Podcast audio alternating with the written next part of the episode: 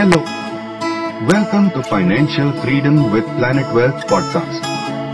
I am Brijesh Parekh, your host and wealth coach.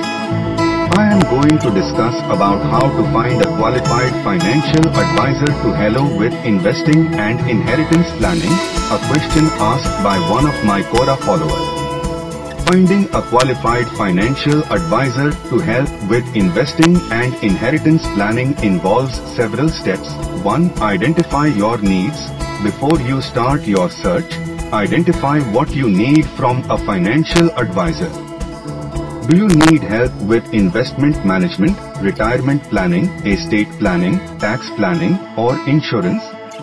2. Search for advisors. You can start your search online ask for referrals from friends or family, or use professional networks and associations.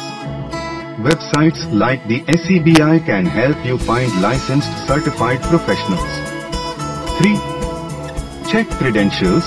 Look for advisors with reputable credentials such as Chartered Wealth Management CWM, Certified Financial Planner CFP, Chartered Financial Analyst CFA. These certifications indicate that the advisor has met rigorous professional standards and adheres to a code of ethics. 4. Consider their experience. Experience matters when it comes to financial advising. Find out how long the advisor has been in practice, their areas of specialization and their track record with clients with similar needs to yours. 5. Understand how they are compensated.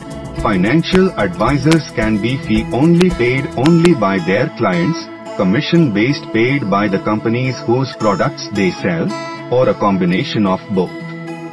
Fee only advisors are generally considered to be more unbiased because they don't earn commissions on the products they recommend. 6. Interview potential advisors. Once you've narrowed down your list, Schedule consultations with your top choices. Ask about their investment philosophy, how they handle risk, and how they communicate with clients. 7. Check references. Ask for references from current clients who have similar financial goals to yours. Reach out to these references to get a sense of the advisor's strengths and weaknesses. 8. Review their disciplinary record.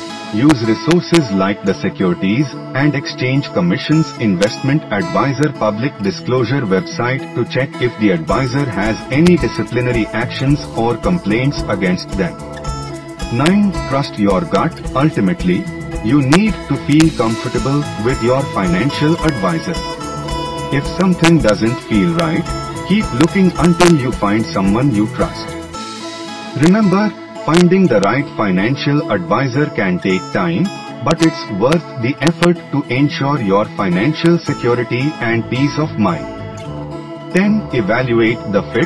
Consider the advisor's communication style, responsiveness, and whether you feel comfortable working with them. This relationship is likely to be long term, so it's important to find someone you trust and feel confident in. Remember, Finding the right financial advisor is a personal decision. Take your time, do your due diligence, and choose someone who aligns with your goals and values. If you found this episode helpful, please show your love and share. Thank you for listening and see you in the next episode.